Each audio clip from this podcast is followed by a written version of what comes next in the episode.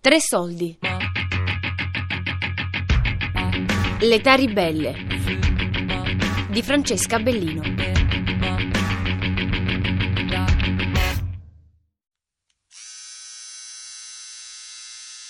Camilla e Cristian, che sarebbero i nomi dei miei bimbi.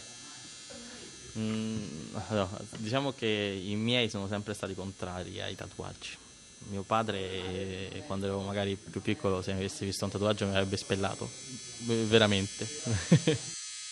no, mancina c'è, eh, si usa tanto anche la tatuaggio, però i ragazzi cattivi, tra virgolette, lo fanno, non sono i bravi ragazzi a farlo. Come molti genitori, anche Daniele ha i nomi dei figli tatuati sul corpo. Mi accoglie nel suo ristorante nel cuore del quartiere Squilino a Roma. Cucina tradizionale cinese e profumo di ravioli al vapore. La prima cosa che scopro è che Daniele non è il suo unico nome. Mio nonno mi diede il nome cinese quando nacqui. E, dato che sono nato in Italia, mia madre mi diede direttamente il nome italiano, mi chiamo Daniele. E documenti, io quando torno a casa i miei nonni mi chiamano sempre Daniele, un po' la cinese, però sempre Daniele. Uh, mio nonno invece mi diede un nome eh, che, si, eh, che sarebbe Ousong. O significherebbe Ouzo che è Europa, mentre Song è il pino, Song Su il pino d'Europa perché io sono nato in Europa e mi ha dato questo nome nonno, però che purtroppo non ho mai utilizzato perché mi hanno tutti quanti chiamato Daniele. sono nato a Ostia e sono cresciuto anche a Ostia, però diciamo che i miei primi anni della vita mh, li ho passati in Cina. Verso i sette mesi i miei genitori, dato che dovevano lavorare, mi hanno portato in Cina e sono cresciuto con i nonni fino a quando avevo circa 4-5 anni. E poi sono tornato in Italia e mi sono diciamo, ricongiunto ai miei genitori. Eh, a casa abbiamo sempre parlato il dialetto, quindi non, abbiamo, non parlavamo tanto il mandarino, che, se, che, sarebbe la lingua ufficiale cinese. Quindi io non, non conoscevo bene il mandarino, tuttora non lo conosco perfettamente. Essendo mm, cresciuto qui, io sono cresciuto con ragazzi italiani, perché essendo cresciuto a Ostia, che c'è una comunità a quei tempi cinese molto molto ristretta, io ero sempre l'unico cinese di tutta la scuola. Quindi magari quando ero piccolo, quando purtroppo i bambini ci giocano molto su questa cosa e nell'elementare ho sempre sentito un pochino il peso della differenza uh, che facevano mentre alle medie sono stato molto fortunato perché ho incontrato, ho incontrato un ragazzo italiano che ho legato molto con lui, lui mi ha preso e mi ha tirato dentro il suo gruppo e da lì sono cominciato a uscire con ragazzi italiani, a trovarmi meglio in mezzo a loro, abituarmi, facevo, andavo molto spesso a casa sua anche e si è creato un, rapporto diciamo, migliore con la comunità di ragazzi italiani che poi purtroppo si è andato man mano a perdersi quando ho raggiunto verso i 15-16 anni perché ho cominciato a sentirmi differente perché i classici ragazzi italiani al 15 anni andiamo, andiamo al parchetto andiamo, andiamo a ballare andiamo a fare loro il sabato sera andavano sempre fuori a divertirsi, mentre per me, avendo un'attività, un ristorante, i miei genitori per me fin da quando avevo 10-11 anni, il sabato sera sono sempre andato ad aiutare al ristorante. A differenza di molti miei coetanei, eh, loro il sabato sera, anche itali- prima gli italiani, quindi sentivo già la differenza che loro andavano a ballare, andavano a bere, uscivano al parchetto, eh? e poi dopo con eh, anche i miei amici cinesi che all'inizio provano a invitarmi, Daniele esci stasera, esci stasera, io no il sabato devo lavorare, sabato dopo una volta, due volte, tre volte, quattro volte, la quinta volta non mi hanno più chiamato perché giustamente io dicevo sempre di no. Eh, allora era, mm, come posso dire, ero arrabbiato, ero invidioso, ero, eh, ero arrabbiato con i genitori perché alla fine, perché io non posso e gli altri possono? Eh, l'invidia verso gli altri che potevano, quando venivano per esempio i miei cugini a casa mia e loro stavano a casa a giocare, io dovevo scendere a lavorare, quindi è proprio un rapporto vicino davanti ai tuoi occhi, no? che loro stanno a casa perché loro giustamente e io devo scendere al ristorante perché stavo sotto casa ad aiutare poi tornavo su dopo tipo tre ore. Eh, era difficile da smaltire, tirare giù la cosa a quei tempi. Crescendo cominci a capire e cambiare mentalità, però un ragazzo avrà sempre una mentalità diversa, quindi secondo me non puoi chiedere al ragazzo di mettersi nei panni dei genitori, ma il genitore intanto si dovrebbe mettere nei panni del ragazzo.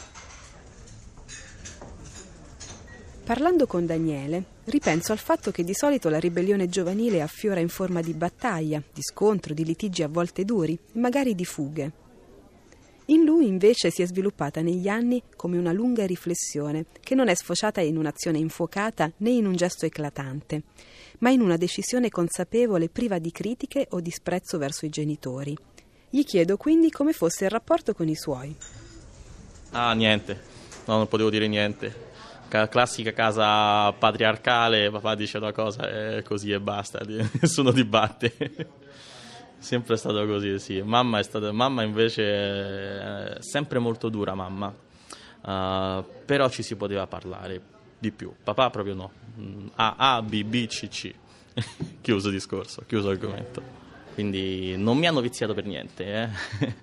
però mi hanno fatto lavorare, però posso dire che fortunatamente i miei non mi hanno mai fatto mancare soldi, quando avevo bisogno me li hanno sempre dati, ma esageratamente, però ce l'avevo sempre quei, quelle vecchie, no, vecchie mila lire, 10-20 mila lire o, o quei 20-30 euro in tasca in genere ce l'avevo sempre fortunatamente. Il lavoro è stata una fase molto importante diciamo, tra, per i miei genitori cioè, per riuscire a dare un futuro a me, loro hanno vissuto per lavorare.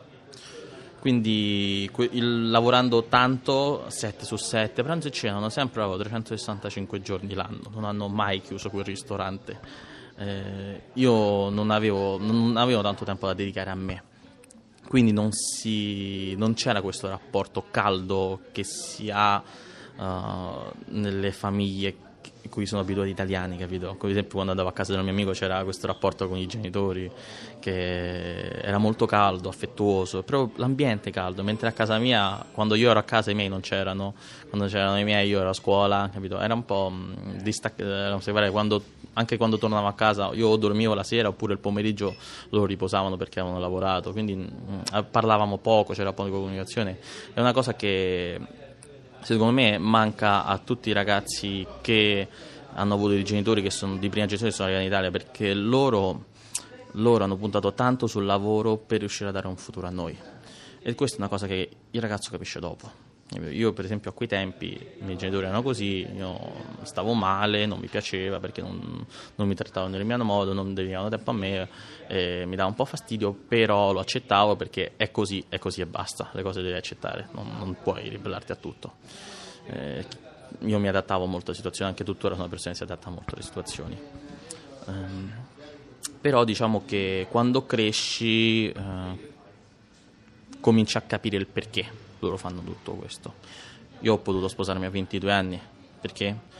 Perché sia i miei genitori che i genitori di mia moglie hanno lavorato per, hanno lavorato diciamo, per, per, noi, per darci una base. Cioè, avevamo, avevamo una casa, un lavoro fisso, dove poter lavorare, un guadagno fisso, un lavoro sicuro, un posto dove poter prendere soldi e un posto dove poter costruire una famiglia.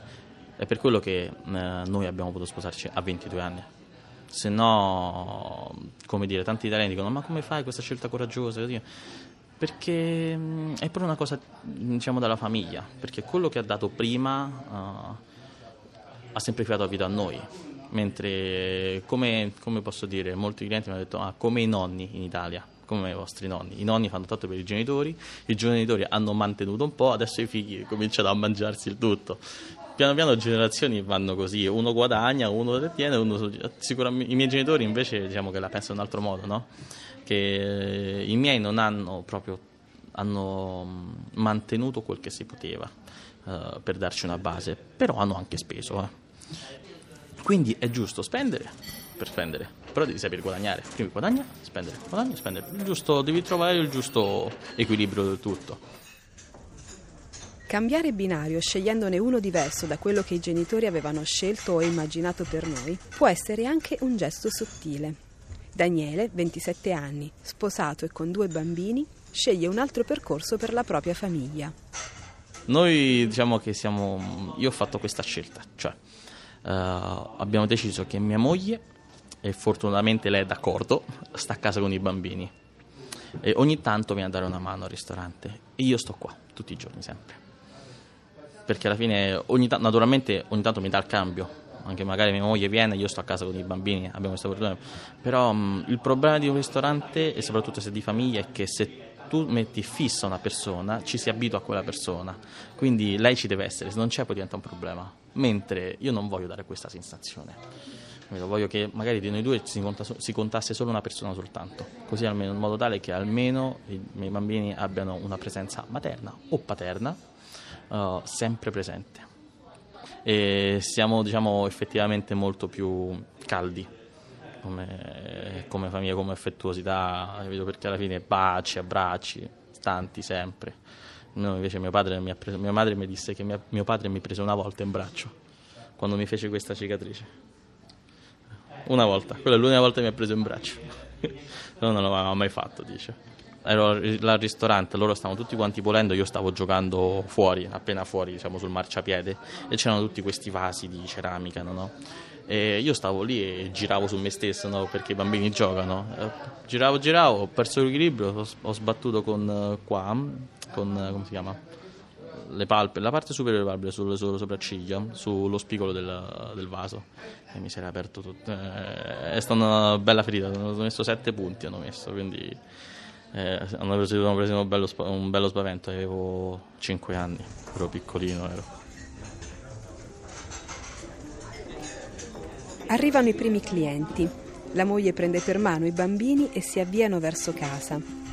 Anche io saluto Daniele e penso quanto a volte basti poco per oltrepassare i confini ereditati e uscire dalla gabbia del modello familiare. Uh, 大家好，谢谢你们听我们这个广播。Uh, 我是叶欧松。Ho detto ciao a tutti, vi ringrazio di aver ascoltato questa intervista e uh, io sono Ye, Daniele, Ye, Ye Ouson, il Pino d'Europa. Come